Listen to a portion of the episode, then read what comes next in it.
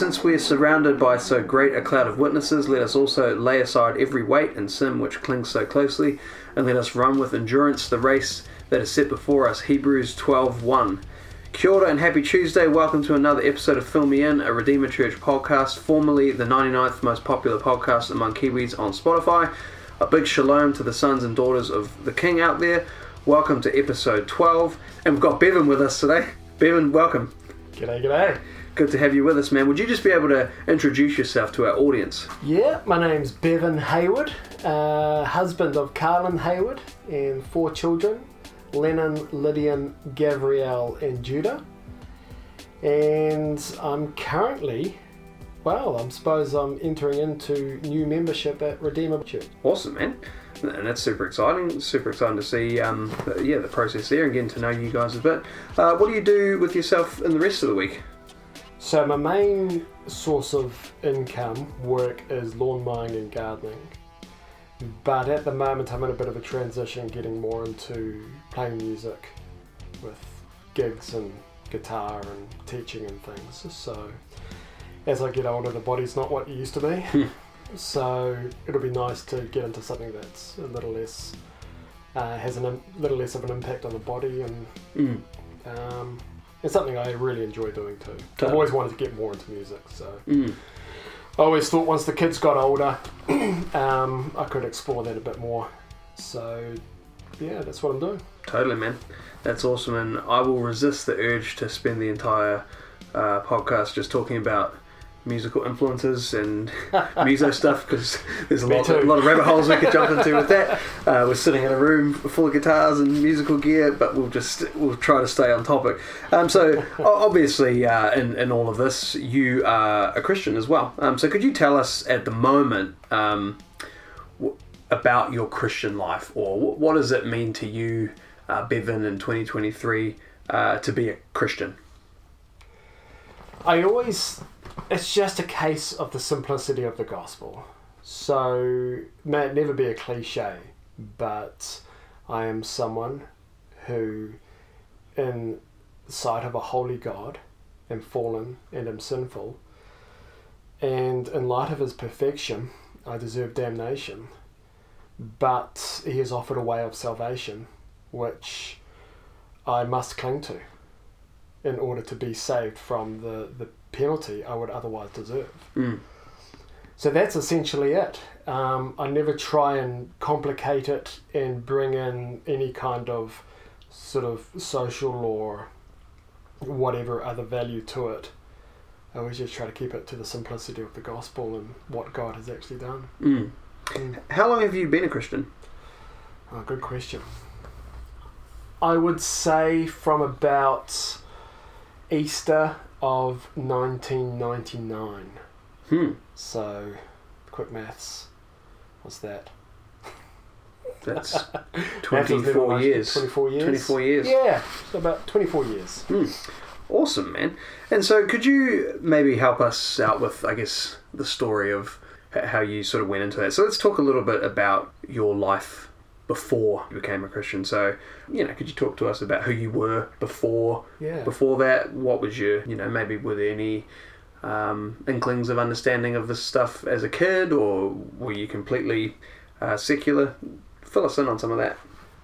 I would say, for the most part, secular. Mm. Um, my dad did take me to church on maybe half a dozen times. Okay.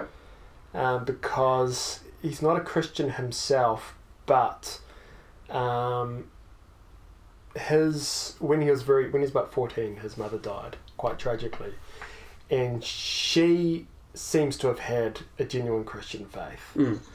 which has influenced my dad. So he has looked into Christianity quite a few times.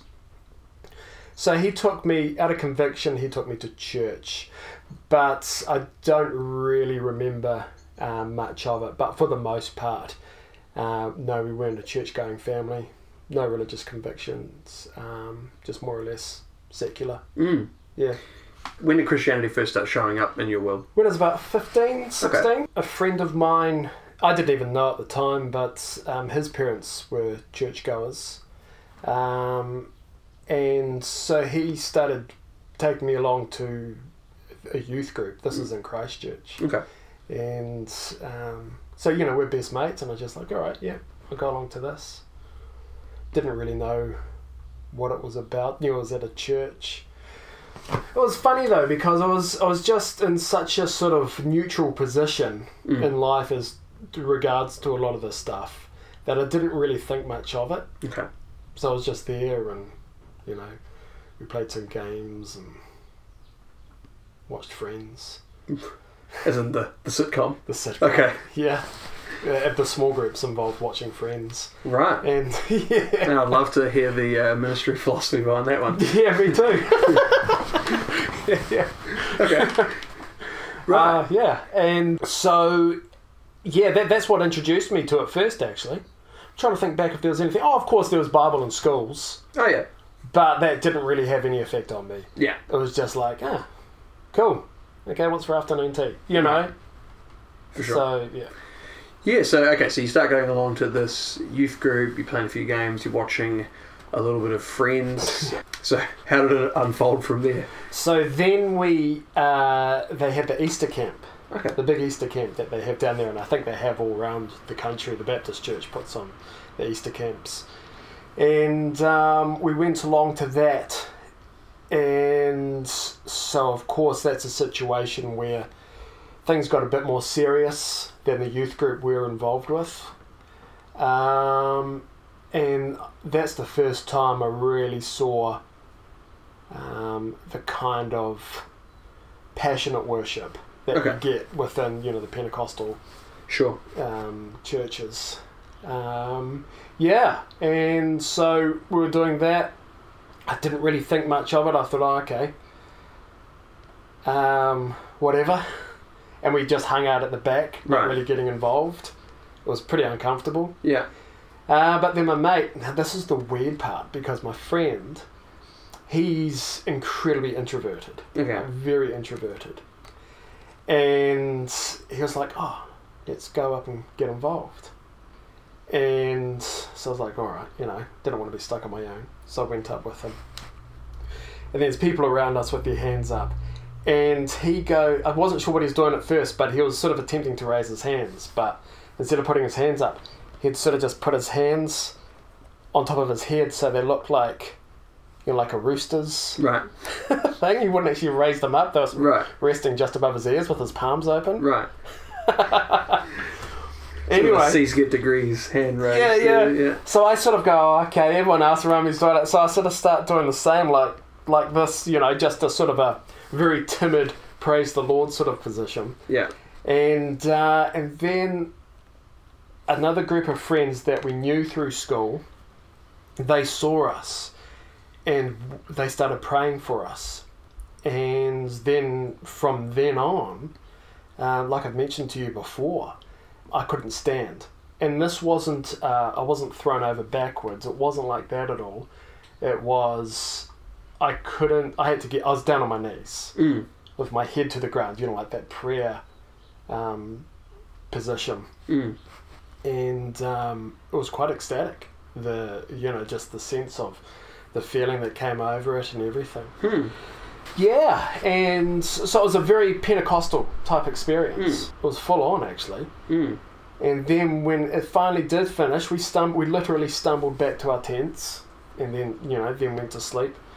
Um, so it was quite a I wouldn't say confusing, but it was quite of a it was an interesting time in the sense that I had no context in which to interpret Mm. that. Like something Right. happened. What the heck was Mm. that? Do you remember having any like like what your thought process was as this was happening as you were down on your knees? Do you remember, I guess, like mentally trying to figure out like what is this?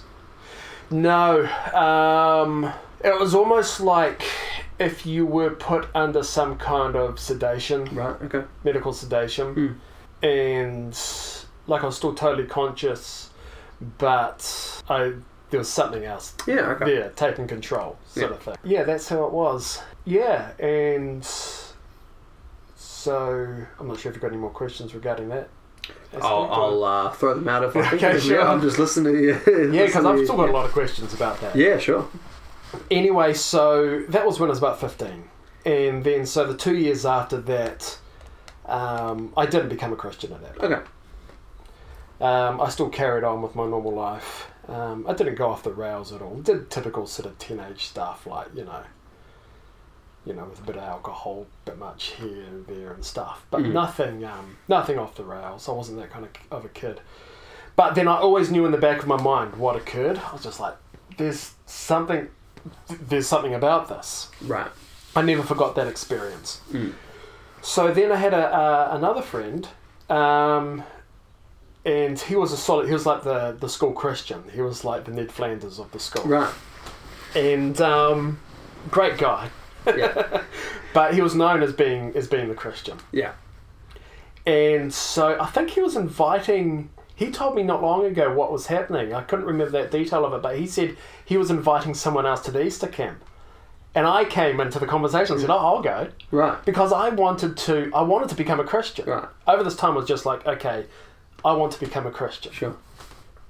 And um, so I ended up going and that's when I did, you know, the um, the typical sort of, you know, call to the front, Yeah. dedicate my life to God. Okay. And then uh, from then on, so and I made the conscious decision to get involved Yeah. properly with the church Yeah. for the sake of discipleship, to actually figure this out Mm. and and to learn what it is to be a Christian. And so was this the same Easter camp two years later? Yeah. Yeah. Okay. It Yeah. was. And then, so that's when I genuinely did become a Christian. And I look back on it and I think, you know, because as you grow in your theology, right, and, and I've grown in my theology and, and understanding, um, quite a few things have changed in my understanding Sure. of God since then, obviously. And then trying to, to figure it out, or am I supposed to try and figure that out? I don't know. Mm. But one of the things that I think of, I'm not sure if you've heard of um, Derren Brown. As in the the, the trickster- illusionist yeah. sort of Yep. guy. And he's got a documentary called Miracles for Sale, Miracles for Sale. right. Yes. I've and he goes in and talks a lot about the power of suggestion within these group situations and things like that. So I often wonder, was that, you know, the power of suggestion in that, things like that. And the end of the day, though, um, the good thing is, is my faith isn't based on Right. on an experience like that. So someone could come and tell me, hey, this is totally false. What you experienced Mm. here is just mumbo jumbo. Um, and it wouldn't change. Wouldn't change a thing as to who I am now Sure. and why I'm a Christian.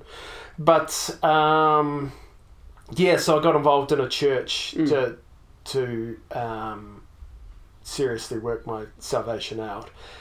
And um, I do remember looking back on it because I think, righto, being involved in the kind of churches that I was, the gospel can be clouded or not clearly communicated.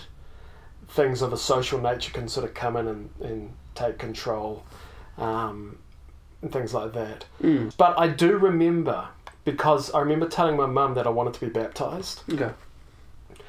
and she didn't want me to at first. Mm. Um, and you know, it's quite heartbreaking actually because she said, "There's nothing wrong with the way you are. You're my son." You know, Mm. and I get it. You know, a mother saying, "What's you're my son. I love you just the way you are. Why do you want to be baptized?" And I can't remember if I said it or not, but I do remember a clear thought of thinking, "No, I'm not. I'm not fine Mm. the way I am," and having been conscious of the sin issue Mm. that I had before a holy God. Mm. So, yeah, so so I take comfort in that. That even though look, there's the stuff going on, the sort of Pentecostal stuff that Yep. brings up a lot of questions and a lot of issues. That in the midst of that, though, the, Mm. the gospel was definitely clear. Yeah. Yeah. for sure, and that's Mm. that's undoubtedly the case. You know, I appreciate the the efforts that I see from I guess certain individuals out there who are trying to bring clarity to some of these issues, and I, I you know appreciate some of the critiques they make, um, but at the same time, like um, God sees fit to work with all of us where we're at, and and there are plenty of yeah, genuine conversions that even happen in these spots that you, you take issue with later on, on certain points. Um, it's Mm. you know the the body of Christ is very strangely diverse, and I'm sure there's going to be a lot of conversations in the age to come. Yeah. Like, yeah. so what was totally. that? What was that? You know, um, so many questions going on um, for sure. Mm. Yeah. Okay. So so tell me about what happened from there. So you, you're you're jumping into this church. How was your experience as a 17 year old bloke in the church? yeah, it was it was a great experience actually. Um, a lot of great friends. Um, you know, people you can trust. Um, great personalities, very mature people. Um, it was fantastic. It, it was um, it was a bit of a thrill actually, Mm. especially in your teenage years when you get involved in something you're passionate about. Yeah.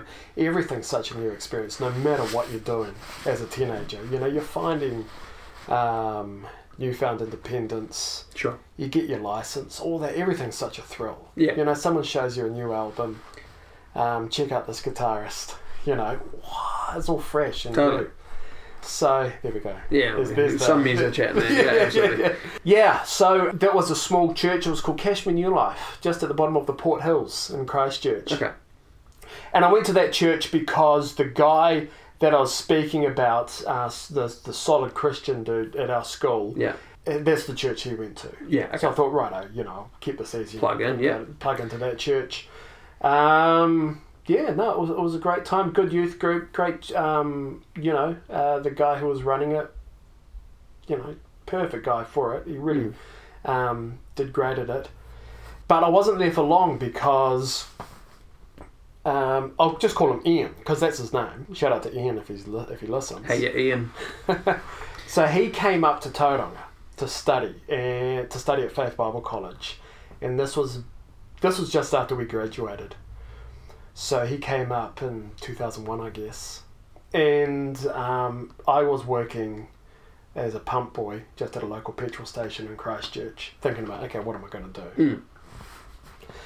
Mm. Um, and then I was talking to him on the phone once, and he said, "Why don't you come to Bible college?" I was like, "Oh, yeah, I'll do that."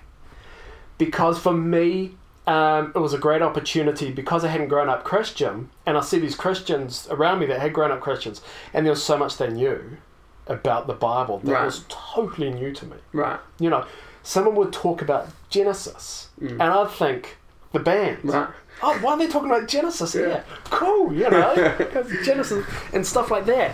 Um, and uh, when people would mention um, the name of Jesus Christ in their sermons, I would think they're swearing. You know, I'd be like, you know, Right. something in me would sort of quiver, like, oh no, you know, Right.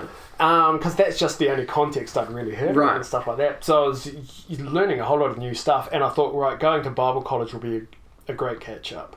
Mm. You know, let's just do some immersion stuff Yeah.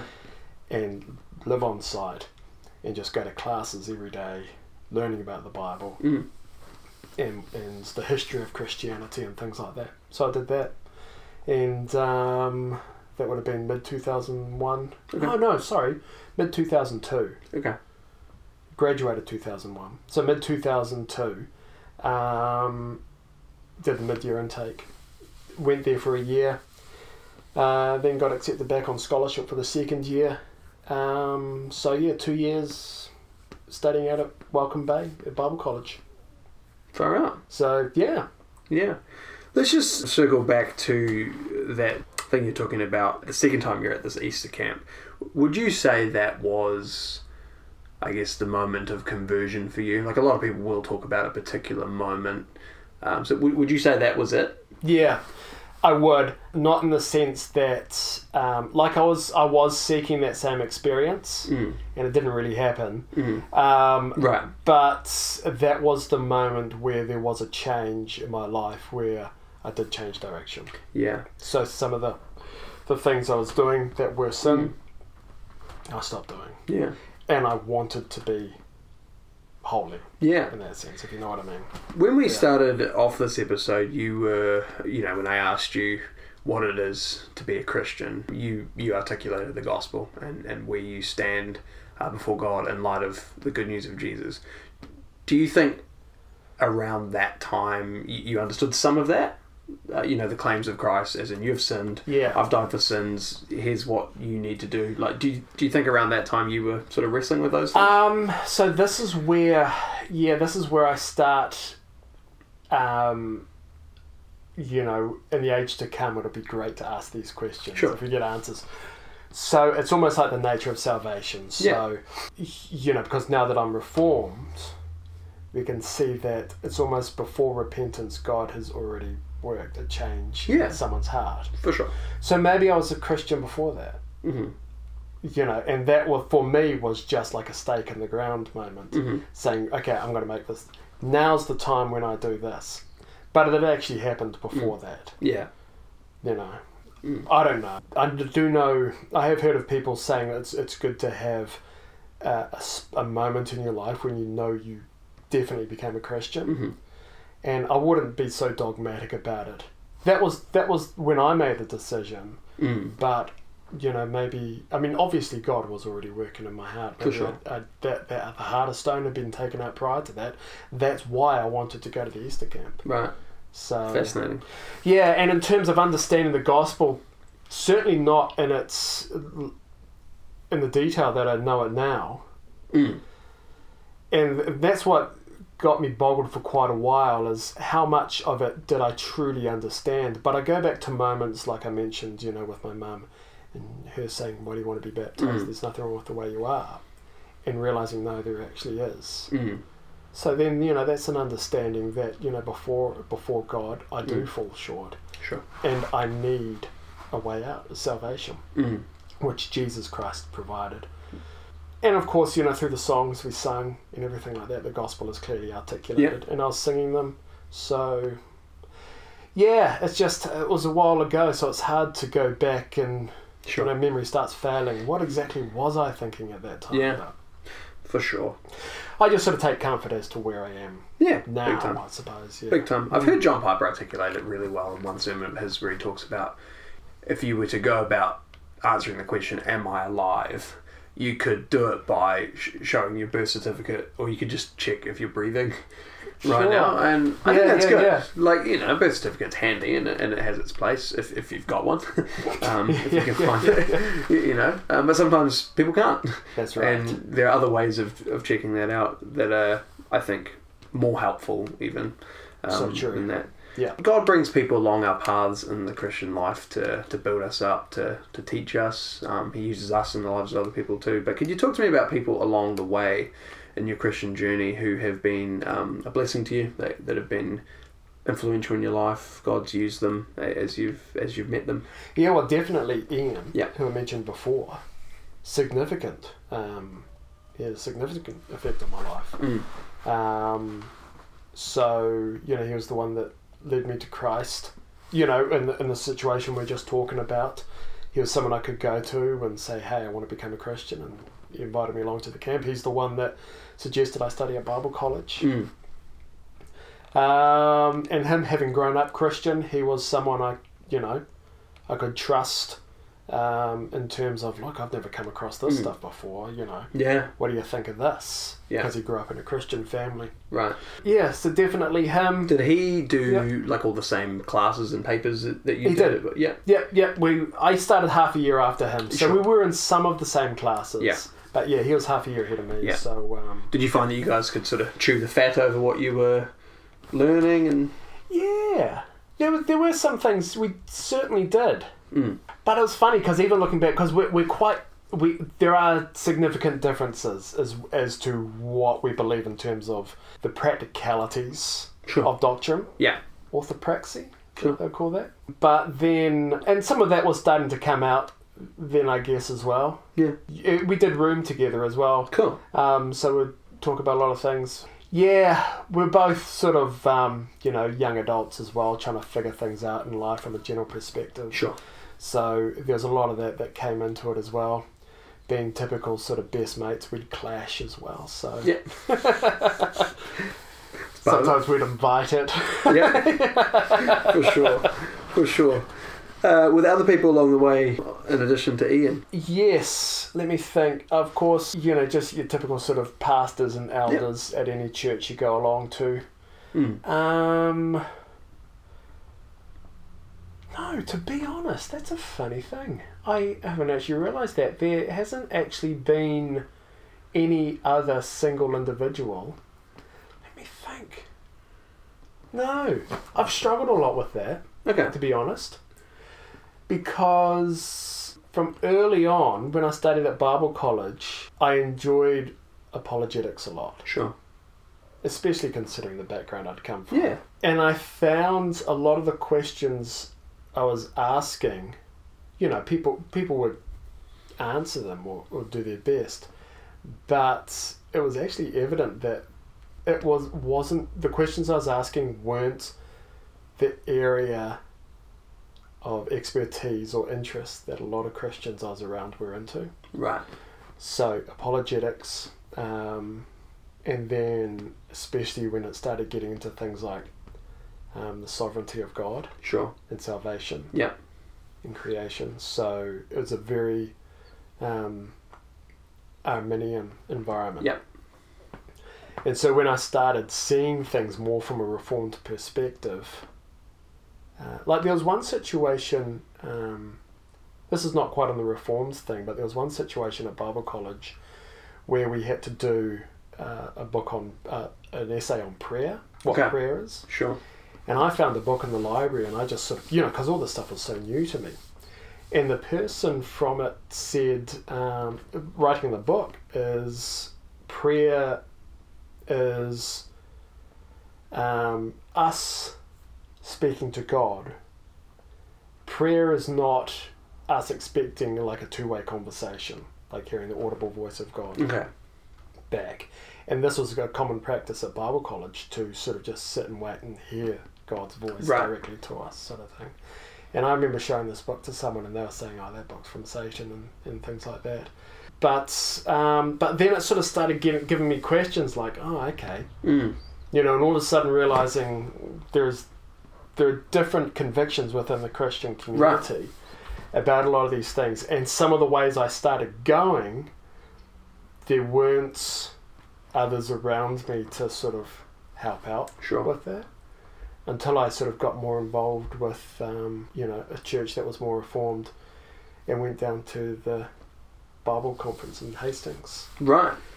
Cool. where it's just like oh and then so you know and, and now there are people Mm. now that I can definitely go to Yeah. um, uh, Richard Merritt Okay. is certainly one of them Yeah. um, His wife Bernie was on a few weeks ago. Right, yeah, listen to Interested that one. listeners. Yeah. yeah yeah check it out Yeah. and um, and the, you know, and we had an elder at uh, at my previous church, a guy by the name of John Kerr. Okay. He went off to study at London Theological Seminary. Cool. Fantastic mind, and just the kind of guy I could ask a question and he will just be able to articulate. You know, I could just bounce stuff off. Yeah. Everything. So yeah. So there we go. There's two people. Two more people That's there. awesome, man. That's awesome. Um, let, let's talk a bit about yeah your Christian life uh, since some of these things, and I want to talk about things that you look back on first of all, and you think, man, I'm really glad it went that way. I'm really glad I learned that. really glad I figured that out. Do you have any things in particular where you, you know, sort of that saying, I dodged a bullet there, you know, particular things that you, you worked out and saved you a lot of pain along the way? Do you have particular things like that? Yeah. Um. Right, dodged a bullet. No, I took plenty of bullets. I was such a young Christian figuring things out, you know. Right, yeah. Amongst others who have been in Christian families their whole lives. Yeah. Um, it's, you know, it can be a bit of, you know, you're running the gauntlet Yeah. um, in a lot of the situations. Okay, well, should we do Yeah. should we do the other side of the question then, where things that yeah, you, a bullet that hit that maybe in the midst of the pain of you plucked the bullet out Yeah. and change change direction a little bit. Things that you could tell yourself if you could have a conversation with freshly converted you, Oh, warn, hey, yeah. this is some good advice. Here's some things to think through. Consider this. You're probably Yeah. not going to think about this for a while, but just ponder that. Sure. A big one for me is it's not my job to um, do the converting, do the convincing. Tell me about that. So um, we have our convictions. It's our job to spread the gospel, um, but it's the role of the Holy Spirit that brings conversion, brings about the fruit of that, Right. uh, whether it be conversion or or not, you know, uh, condemnation for Right. rejecting the gospel. So of course, being a um, a Christian in a non-Christian family, um, there is that sense of responsibility to and and also with with friends, non-Christian friends, that it's my job to get them saved. Right. My job to convince them that God exists and He's real. Mm. Um, and then coming realizing now that no, I can have these strong convictions. But if someone turns around, like I was just having a conversation with um, a good friend not long ago. He used to be a professing Christian. He's not anymore, and he Mhm. told me he thinks it's it's wishful thinking Right. once upon a time that would have I would have as if I was taking it personally. That's not wishful thinking. You know, Right. all of a sudden get into this apologetic debate, Yeah. and you know. Um, but no, just being able to, he knows what I believe, Mm. and just being able to listen to him, Mm. and then being, a, and then if the opportunity presented itself, um, as he knows the what, what the gospel is and things. Right. If the gos- opportunity presented itself, then you know definitely I'll discuss it with him. Um, and also in situations where I am sharing the gospel, um, you know, for example, I get the opportunity with my line of work. I have a lot of elderly clients, Mm. and of course, you know, in situations where their spouse may be sick, dying, or have died, Mm. and just being able to say, look, I don't, I don't know if you guys are religious at all, but I am. Um, I'm a Christian, and I believe that there is hope for us that this life doesn't provide. I'll be glad to talk about that with you. Something along those lines. And um, and then even if I am going into those situations and giving a clear gospel and, and saying, look, there is a need for repentance Mm. before a holy God. But if they reject it, Mm. not beating myself up about it. Yeah. Like I was faithful Mm. to the best of my ability. Sure, Yeah. there are always things we look back and go, oh, I would have said that differently. Yeah, yeah, for sure. You know, I'll be looking back on this conversation we had and be like, oh, I would have said that differently. you know. right. But um, but just being faithful to what we're supposed to do Yeah. and not bear more responsibility than we ought to have in those situations. So there's that, and there's one other thing that came to mind. Oh yeah, and then the simplicity of the gospel. Okay. Telling myself as a young Christian, don't forget the simplicity of the gospel. Okay. Because when I first became a Christian, sharing the gospel almost became um, an apologetic methodology. Okay. God exists because why is there something rather than nothing? Right. And you know stuff like this, and you go into this apologetic thing, and the gospel almost becomes irrelevant. Mm. You know, rather than making a beeline for that and saying, look, this is the point. Mm. When you stand before God on Judgment Day, what's going to happen? Yeah. You know how Ray Comfort kind of Yeah, makes big a, time. a beeline for the gospel in Mm. that sense. Um, That's great advice, Yeah. man. I think that's so key. I, I think a lot of Christians can feel on the back foot a little bit when, when they try to share their faith.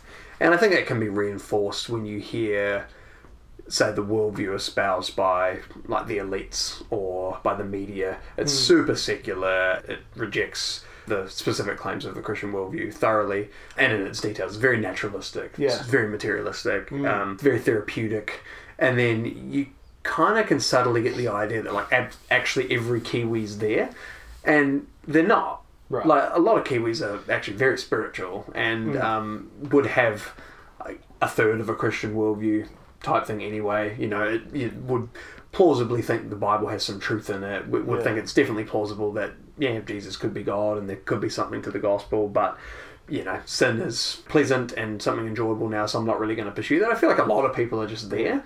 And so I've, I've found that too. I like I spend a lot of times mulling over, okay, how, how am I going to respond if some guy questions the claims of Christianity and you sort of get a bit of a flow chart in your head. Yeah. But then it's like, you go in for the conversation, it doesn't even go there. Uh, totally. Um, and, and it's because the word of God's powerful, you know. If Christianity is true, and the, and Scripture is God's speech, and it's our highest authority, like it's going to ring true Hmm. in the hearts of people, and so just let it be, yeah. let it do what it does, let it be what it is.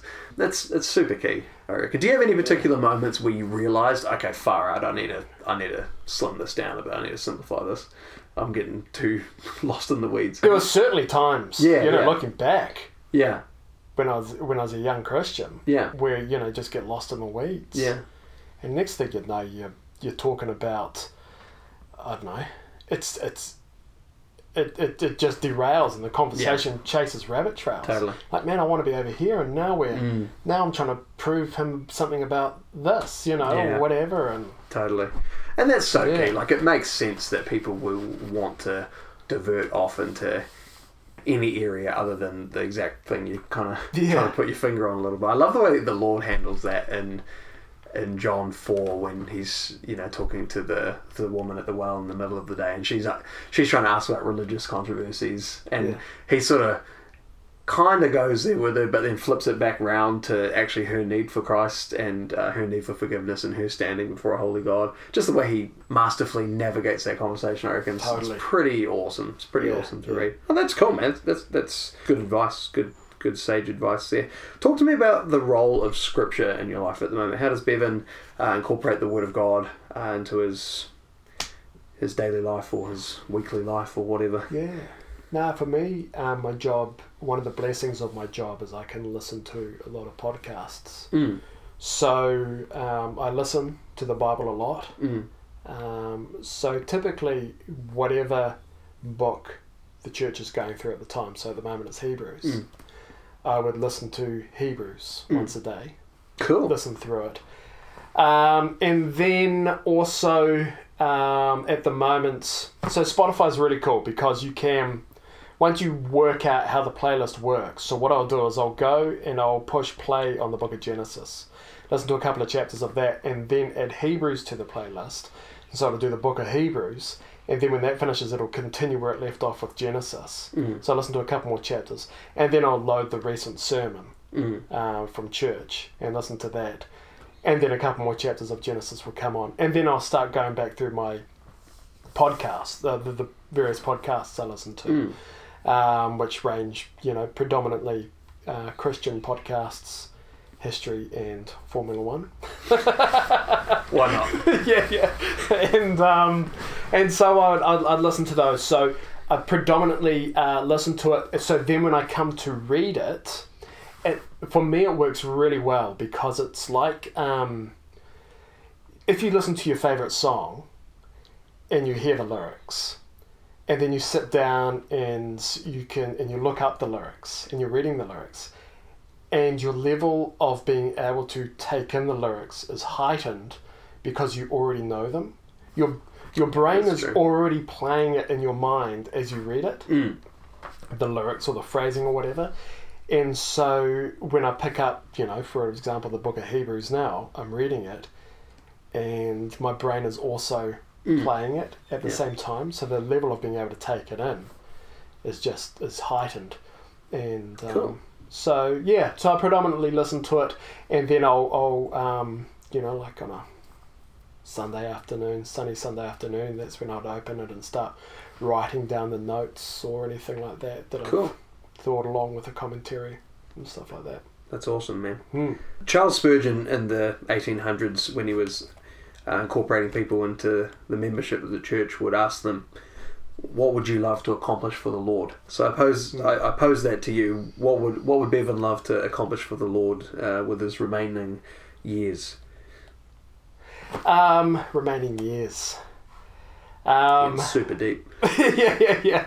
Um, so I would like just this being having a steadfast faith, being solid in the faith. Mm. Um, again, coming from the background I was from, it would be a case of you know, what what's the vision, the God vision you're going to cast over your life, and so the thought behind that would be you're going to do something miraculous for God, and you're going to change the world and things Right. like that. I'm far more content with the thought of being a godly person, whatever it is I'm doing. Mm. So bloom where I'm planted. And it's, Greg Koukl, um, Yep. apologist, says that bloom where you're planted, and that really resonates with me. So as a father, as a husband, Mm. um, whatever it is I'm helping out with in church, be it music or or what have you, um, in my employment. So i- i- opportunities I get to Mm. share about my faith with clients. Uh, and then just being steadfast in all of that. So that, that'll be the key word there. Cool. What I'd like to accomplish for the Lord is being steadfast, steadfast and blooming um, where I'm planted. That just means being um, a, a faithful Christian. Mm. I don't have to be, uh, you know, I'm perfectly happy, you know, when my time comes, if Christ hasn't returned, of being sort of another brick in the wall Mm. in that sense. I, I don't want to necessarily be someone who stood out or had any fame or anything like that. Sure. Just that steadfastness and playing my part, Mm. my hand to the plough, Beautiful, as it man. were. Yeah. It's amazing. Let's do some rapid fire. I say this always uh, because some people feel the pressure to only give very short answers. If you feel the need to unpack any of these answers, go for your life. You're not going to be derailing anything. You're on a deserted island and you can only have five books of the Bible with you. Which ones are you? Which ones are you taking? Hebrews. Because Hebrews is such a fan. So we're talking before about keeping the gospel simple, Yeah. you know, the clarity of the gospel. And often in a modern culture, the gospel, you know, like I've said, we we need um, salvation before a holy God, Mm. or else we deserve damnation because of who we are. And that's true. Hebrews puts that whole thing into the context of God's plan. Mm. How this is worked out up into the point we're at now. Mm. And it puts, uh, you know, um, the history of his outworking through through the nation of Israel and how that led up to Christ and how Christ is the perfect sacrifice and how he works out as our priest. Mm. These are things that are almost irrelevant in a secular culture. Well, they are. Totally. But it, it's it's amazing to know because sometimes when sharing the gospel with someone who's secular, Mm. showing them a totally different worldview Yeah. can sometimes just show how irrelevant secularism is. But this is the problem. Yeah. Back in the day, the priest would offer a sacrifice, but that wasn't good enough to completely wipe away sins. And all of a sudden, you're not even dealing with the secular issue. It's irrelevant. And I love how, and it shows how it's irrelevant. Mm. Uh, and I just love how Hebrews does that. Sums it all up for us. Totally. So yeah, Hebrews, Awesome, man. and then um, Romans cool. to go with it. What do you like about Romans? Romans does a similar thing to Hebrews, Mhm. but then um, from a from a different slant Mm. again. Especially when you come to Romans chapter eight, which I think more or less summarizes the whole of Scripture. Greatest chapter in the Bible. Yeah, yeah. It's just you know. Uh, there's so many things, um, you know, when listening to, to sermons, Mm. the preacher will be going on a point and it'll be like, oh, yeah, that's what Paul talks about in Romans 8. And then, you know, they'll be talking about something else. Oh, yeah, Paul talks about that in Romans 8 Totally. too. He just summarizes Totally. the whole thing so well in that. Yeah. Yeah, Romans. Okay, so Hebrews and Romans. Yeah. Um, so they're the top two. Yeah. Um, probably for the sake of at the moment, I'm, you know, I've been studying a lot in Revelation. Cool.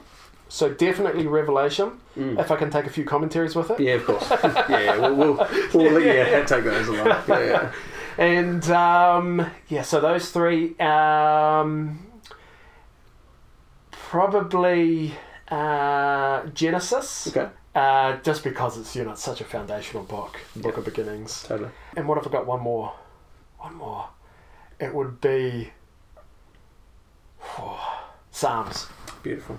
Muso. Yeah. Got to be in there. Yeah. Love it. Uh, are you are you one of those life verse people? You have a life verse? Oh, I have a life chapter, which will be Romans eight. Oh, beautiful. yeah, yeah. Beautiful. Actually, Uh, Romans eight and yeah, take some liberties. yeah. Go for your life. the at the beginning of Revelation where John first sees Oh, the vision of Christ. The vision of yeah, Christ. that's very cool. the and the, the passage about his voice being like rushing waters or many waterfalls. Oh It's an amazing passage. Yeah, It's chills cool. down the spine. Yeah, Sort of- absolutely. yeah. Absolutely. Yeah, Revelation is the business. It's Hmm. so great.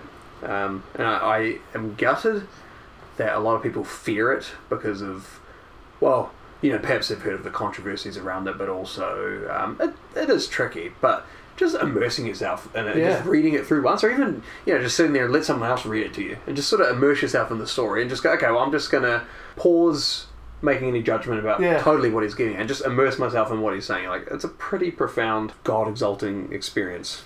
It was. Sure. I, I think, um, if my memory serves me correctly, like in church history, there was a lot of, um, you know, wasn't as easily accepted as part of the canon Hmm. to begin with, as well, um, amongst Christians, because it is, you know, there's some, on the face of it, some crazy stuff. You know, just the way it's explained and everything. But Sure. uh, no, it's, it is an amazing book. That belongs in the canon, of course. yeah, absolutely. Best thing about uh, being a Christian Um, hope of eternal life.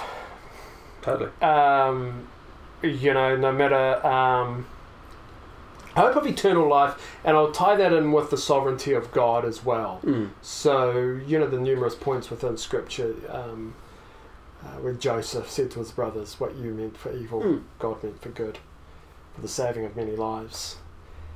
And we can see, and I've seen it numerous times through the church, that even though we live in a fallen world where sickness and death still plague us, God still uses it for his good purposes and the hope that that brings. We're never in a position where we're, um, where we're in a, in a hopeless dismay Mm. where um, you know we're at the bottom and there's no way out. We can um, trust that God and His sovereignty is still going to uh, work things out. So yeah, that's the best thing about being a Christian. Book of the Bible you would like to understand better. At the moment, and I will get to it, it's probably Ezekiel. Mm. Um, with I think understanding that better will also help my study of Revelation. yeah, very true. Yeah, Get nutting out those wheels within wheels. totally. Awesome. Uh, favorite Christian song? okay, you're asking a muso. Yeah, man. I'm expecting good things. Let me qualify this. Yeah. So, um, my I love Jesu, Joy of Man's Desiring, Okay. Johann Sebastian Bach. Um, you you know you know you would Like, I feel like I heard it. do. I feel like I do. Like that title, I know. Yeah, But when I'm you'll look it up and you'll be like, oh, of course I know this song. it. It's a yeah. it's a it's a classic classical song. okay. Um, but so that's my favorite, you know, old time one.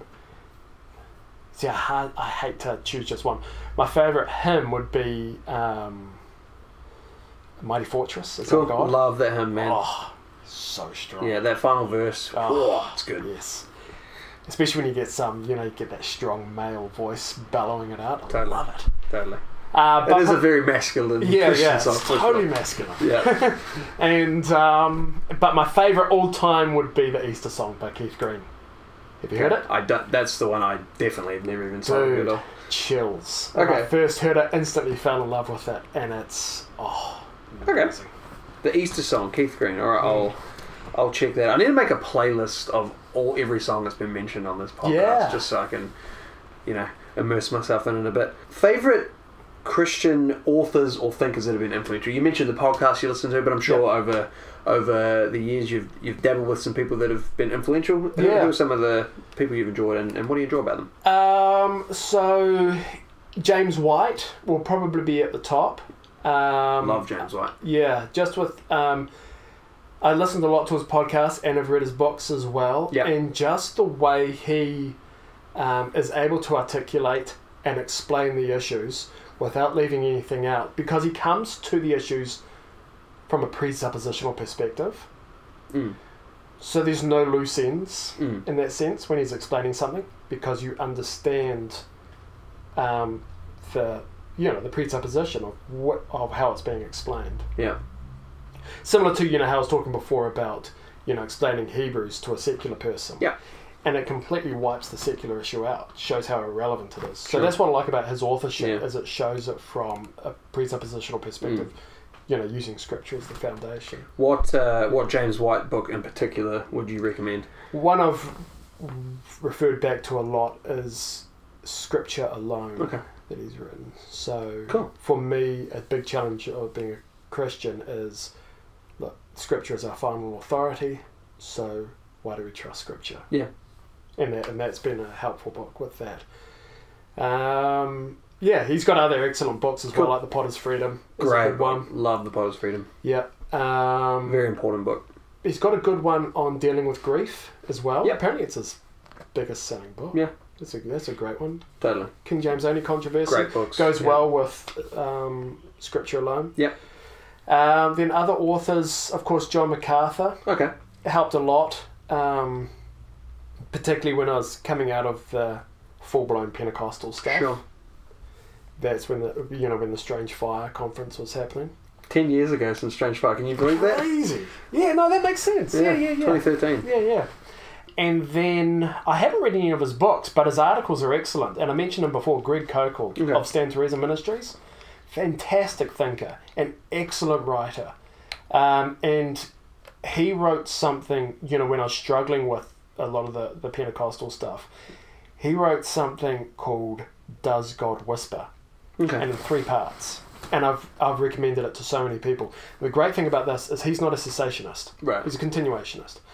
Um, but he goes to scripture and deals with the issue is it part of the normal Christian experience that we need to hear directly from God outside of his word? Sure.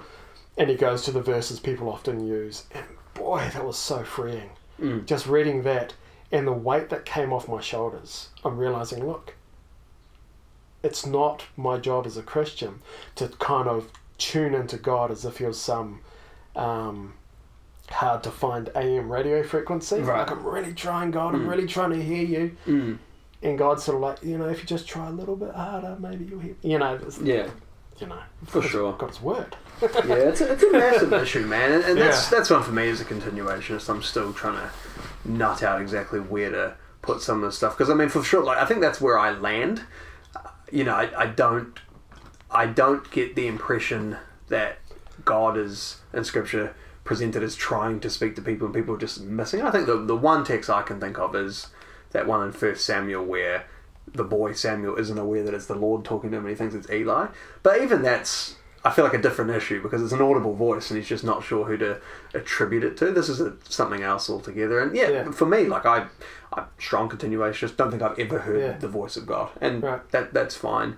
Um, I've got you know people I read that I enjoy who will make a different case, and I'm I'm a little bit skeptical, but at the same time, I'm also thinking through like is part of me not having experienced any of this kind of thing because I have a too restrictive theology on it. Uh, So that's sort of where Yeah. I'm at. And I'm like, kind of hit a wall, need to pick it up again and, and think it through more. But as Yeah. of at the moment, like what you're saying, that that's where I'm at with it. Um, it's a tricky one, man. Yeah, well, one thing, um, one thing that stood out for me is Greg Koukl when he asked the Mm. question, "What is the what is the primary skill?" I can't remember if he worded it that way, but what is Mm. the primary skill that every Christian needs? And you know, he sort of threw it open, and and I've asked other people this, and of It's a great question. it's rightly dividing the word of truth. Yeah. That's what we're called to do. So when people come to me and say, yeah, I heard the voice of God here, there, or, or anything, Mm. I say, okay, look, I don't even have to refute it because it's not my job. I'm not going to exegete, you know, John Brown's experience because I'm called to exegete Scripture. And it's Scripture that is profitable Yeah. for teaching me, for reproof, for correction, training, and righteousness. If, if this person has a word from God, okay, whatever. Um, but Yeah. it's not my responsibility to then true. worry about that. Mm. So, yeah. Totally, man. Totally. Uh, a tip for Bible reading to someone who's just starting out. Yeah, that's a great question. A tip for Bible reading. You don't have to start at the beginning and Okay. go right through.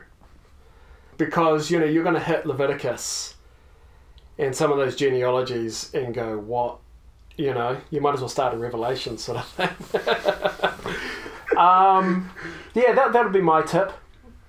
Cool. I'd say, would be a good book to start with? Romans is good. Mm. Ephesians. Mm. Yeah. Cool, man. Keep it simple. Start with. Just keep it simple. You don't have to be a Bible scholar in 10 weeks or whatever. Mm.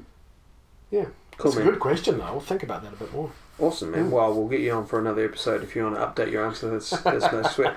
Favorite Christian artist? Musically, I mean. Oh, If you've got some painters, go for your life, but I'm, I'm meaning music. Okay. So there's a guy called Neal Morse, Okay. and he comes from the 90s progressive rock scene. Okay. and his wife was a Christian. He wasn't. He'd be out touring with the band, getting, you know, doing all the things bands do on the road. And his daughter was born with a hole in her heart. Uh, and they prayed, and she was healed of the hole uh, miraculously. Um, and that led to his conversion. He dropped out of the music scene, but then he came back. But he said, if I'm going to do it, I want to proclaim the goodness of God, the gospel, Jesus and so he came back and he writes fantastic quality progressive rock music, um, but with solid lyrics. And so he writes concept albums. He's my favorite of his is called um, Sola oh Sola Scriptura, and it was about it's about the conversion life and times of Martin Luther. Cool. And it's only five songs, but you know, one of the songs is like 25 minutes, sort of thing. and, um, you know, and it goes through, Cool. and he's got these musical themes, like, you know, when the, you know, when the, uh, when the Roman Catholic Church were coming, coming hard down on him. And so they've got their own sort of theme going. And so you can tell what's happening within the music. It's, it's real prog rock, sort of that marriage between theatre and, and rock music. Um, and then he gets other artists to play on his albums that aren't necessarily Christians, but he uses it as an outreach as well. So he's had, like on this album, he gets Mike Portnoy from Dream Theater Oh, and um, Paul Gilbert.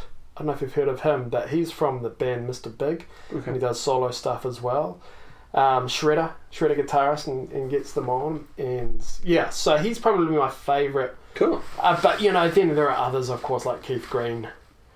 Um, Delirious had a big impact on my life. So, because they're the first band I really listened to becoming a Christian. So, Mm. yeah.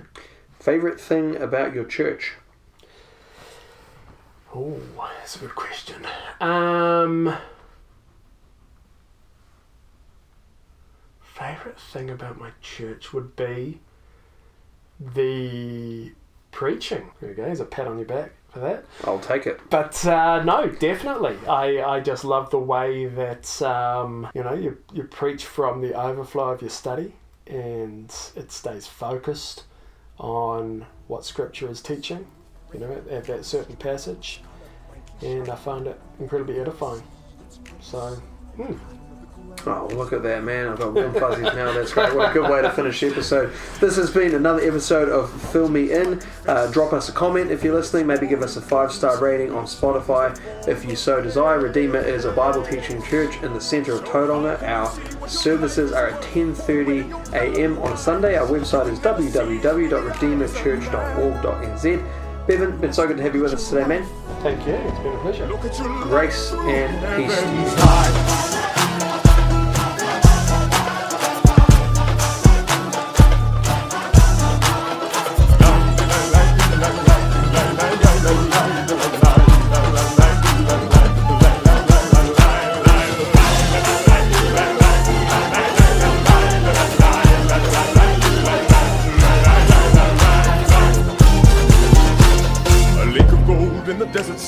is less than a cool, fresh spring. And to one lost sheep, a shepherd boy is greater than the richest king.